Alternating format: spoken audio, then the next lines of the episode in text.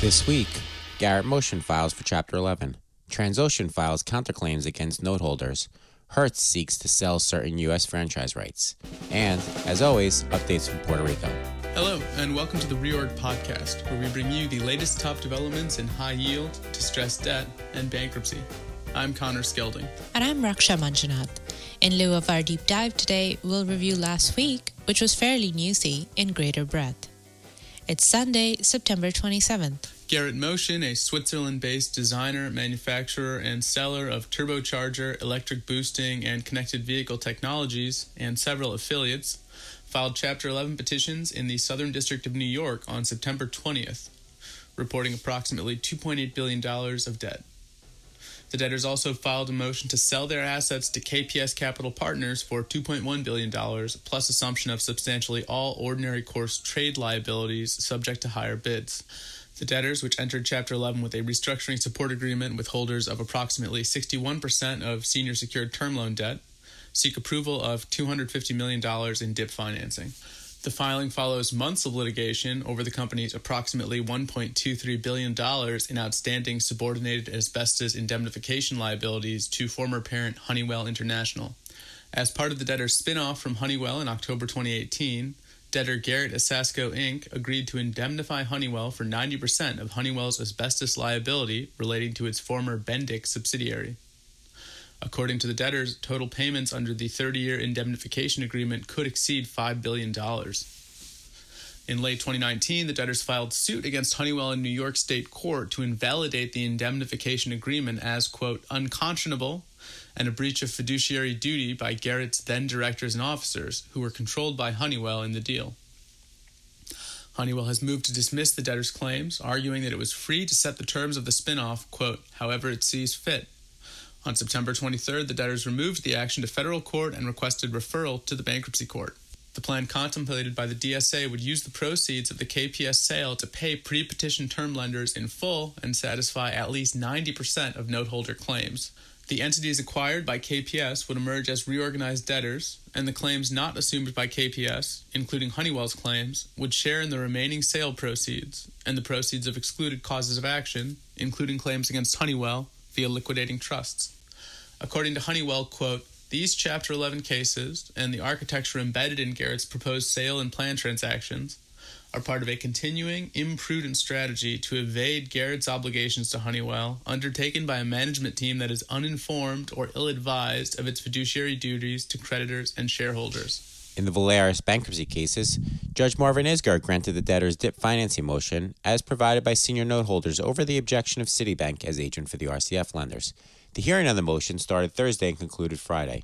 In approving the proposed DIP financing in full, judges concluded that the debtors have demonstrated, quote, by clear and convincing evidence that they exercised reasonable business judgment in selecting the ad hoc noteholder group's DIP proposal and sticking with that proposal in the face of subsequently improved alternative proposals, given that the $20 million pre-petition DIP fee had become a sunk cost, quote, by the time you get to August. While Judge Isgur noted the price difference between the noteholder proposal and the RCF's competing proposal, he noted that the ad hoc noteholder group's DIP proposal had $50 million more in its face and principal and $50 million in potential PIK. The liquidity features alone, quote, are easily easily worth the price difference, the court said.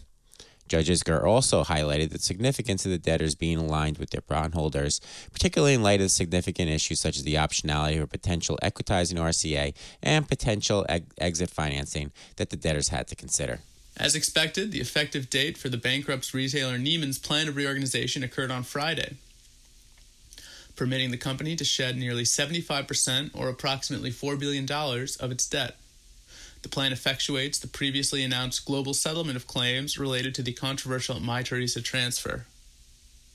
Separately, Marble Ridge Master Fund LP filed its opposition to the debtor's request for a preliminary injunction against defendants, itself, and Marble Ridge Capital LP.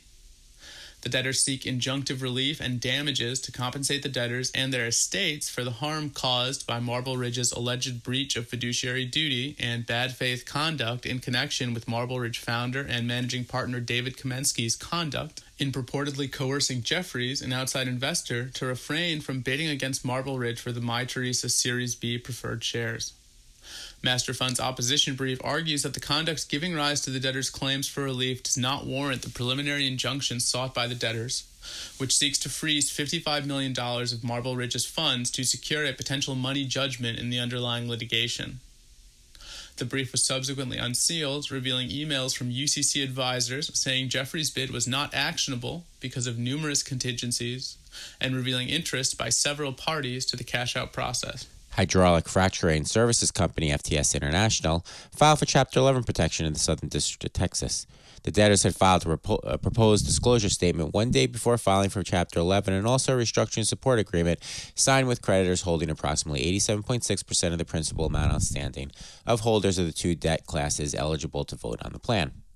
The plan provides for holders of secured debt claims to exchange their claims for a pro rata share of $30.7 million in cash consideration and 90.1% of the new equity, subject to dilution by a management incentive plan and warrants, minus a designated percentage of reorganized equity corresponding to the value of unencumbered assets distributable to unsecured claims.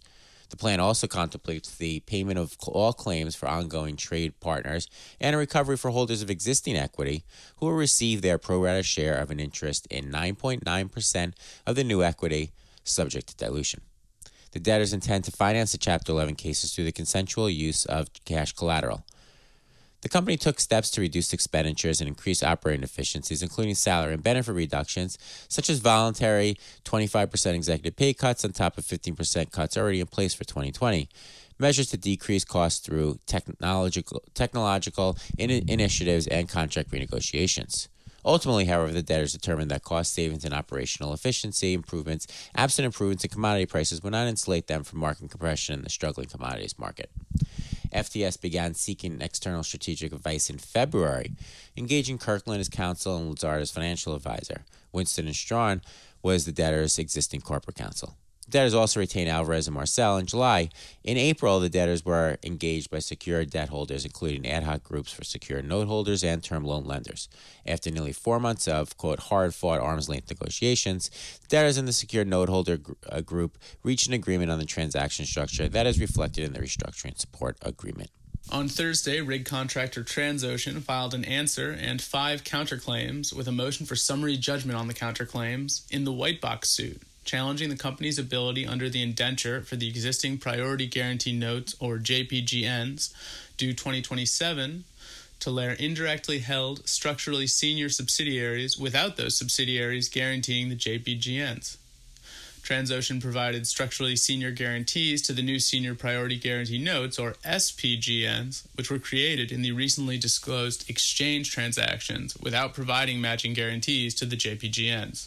The counterclaims seek declaratory judgment that the exchange transactions do not violate the indenture, as claimed, and that a notice of default delivered on September 2nd by 2027 existing guarantee note holders Whitebox and PIMCO is invalid and must be withdrawn. In a letter to the court requesting an expedited hearing on its summary judgment motion, Transocean said it is, quote, essential for the motion to be heard and decided by December 1st. Maintaining its position that Whitebox's claim of a default is baseless, Transocean acknowledges that, quote, it creates a series of significant problems for the company, including the potential loss of access to $1.3 billion in revolver availability if the alleged default turns into an event of default under the 2027 JPGN indenture after the expiration of a 90 day cure period on December 1st. On Wednesday, European notes issuer Hertz Holdings Netherlands BV announced a consent solicitation to holders of its 500 million euro 2023 notes and its 225 million euro 2021 notes to extend the notes' temporary waiver of defaults triggered by the U.S. Chapter 11 in May. The waiver is set to expire on September 30th to December 31st. The company had requested a six month waiver, but note holders negotiated this down to three months, sources said. According to proposed amendments, part of the consent solicitation viewed by Reorg would commit Hertz to issue an agreement in principle with an ad hoc group of holders of its euro dominated notes on the terms of a transaction relating to the notes no later than October 30th. The consent solicitation, once effective, would create further information reporting obligations for the company to the ad hoc group and impose ticking fees if an agreement in principle is not reached by October 30th or the company fails to provide adequate information to that ad hoc group. Consenting note holders would receive a consent fee of 5 euro per 1,000 euro principal amount of the 2021 and 2023 notes. In bankruptcy court on Tuesday, the Hertz debtors filed motions seeking approval of sale procedures for certain U.S. franchise rights and related assets and approval for debtors Donlen Corp and the Hertz Corp to enter into transaction documents related to a new securitization facility supporting the Donlen Fleet leasing business.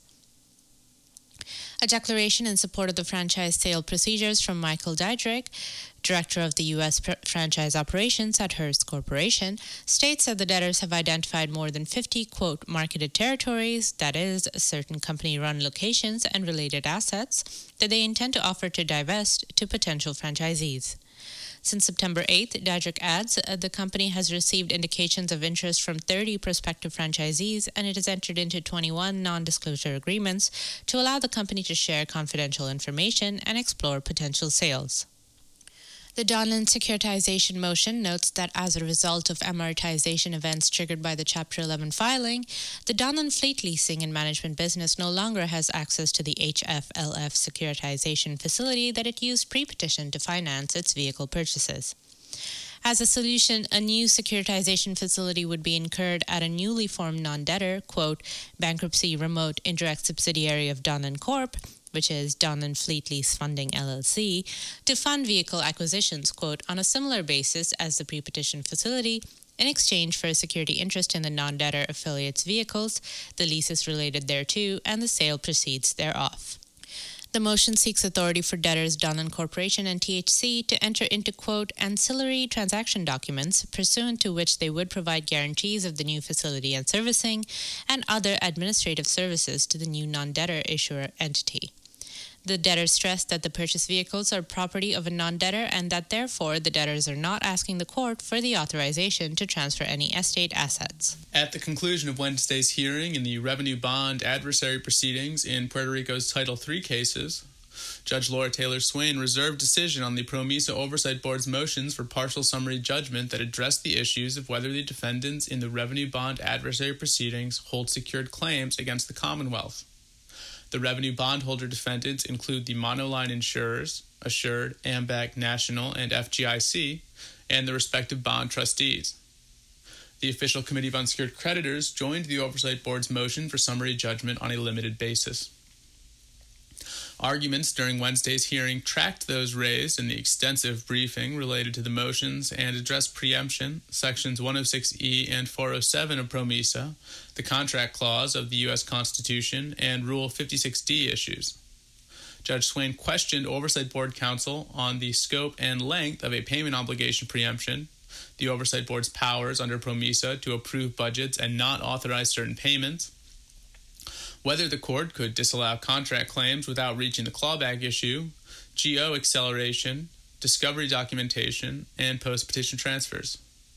The court also questions counsel for the monolines on the extent to which the beneficiary of a local law, notwithstanding bankruptcy, is entitled to specific performance under all circumstances and whether the quote how and why of a local law was preempted is material if the oversight board is right in its legal argument on the ability to not comply with the statute. Other top stories this past week were Equinox first lien term lenders organized with Gibson Dunn amid covenant liquidity pressure from club closures, required payments under SoulCycle credit facility guarantee. Noble Corp files valuation analysis, financial projections for DS. Evercore estimates midpoint TEV for reorganized debtors at $1.3 billion. Boardriders Ad Hoc Term Loan Group Counsel argues Serta on steroids recap violates pro rata sharing provision, relies on unauthorized intercreditor agreement, represents upheaval to conventional lending norms given ease of replication. Now here's Jim with the week ahead. Well, thank you, Raksha. Good morning, y'all. And so here we are, a week that brings us the dregs of September and the heady new wine of October, which, in mythological terms at least, is always a month that brings drama worthy of Aeschylus, or more likely Aristophanes, to financial markets and society at large. Perhaps some of the events highlighted in this little augury of mine will be precipitators, or more likely not. Anyway, Monday, September 28th, not a huge amount of stuff. Sanchez Energy, oral arguments in an omnibus hearing, and also an omnibus hearing in J.C. Penney. Tuesday, September 29th, Garrett Motion, a continued cash collateral on DIP hearing, omnibus hearing, and Intelsat. Wednesday, September 30th, Revlon, there's an order to show cause hearing, stay relief and midstream adversary hearing and extraction, and an escrow issues hearing in Chesapeake. Thursday, October 1st, omnibus hearings in Borden, extraction again, a continuation of the aforementioned midstream adversary hearing, confirmation hearing in Fairway, the New York grocer. I once visited a Fairway, the branch over in Red Hook, Brooklyn, where, as it happens, H.P. Lovecraft, the immortal himself, placed one of his highly disturbing tales of cosmic horror. I mean, Red Hook, of course, not Fairway. There are also earnings from Bed, Bath, and Beyond. And Friday, October 2nd, DS backstop hearing and extraction. And in Neiman, there's a preliminary injunction hearing that is not related to the Chapter 11 cases, I don't think, but to the country music aspects of the matters, uh, what Johnny Cash might call the Ballad of Marble Ridge. And goodbye, that's all she wrote. And now I will pass it back to Connor, who will lift the parting glass and provide y'all with some words of cheer and comfort. Thank you. And thanks again for listening to this Reorg Weekly Review. Find all of our podcasts on the Reorg site media page, iTunes, and SoundCloud. And as always, we hope you and your families are healthy and safe. See you next week.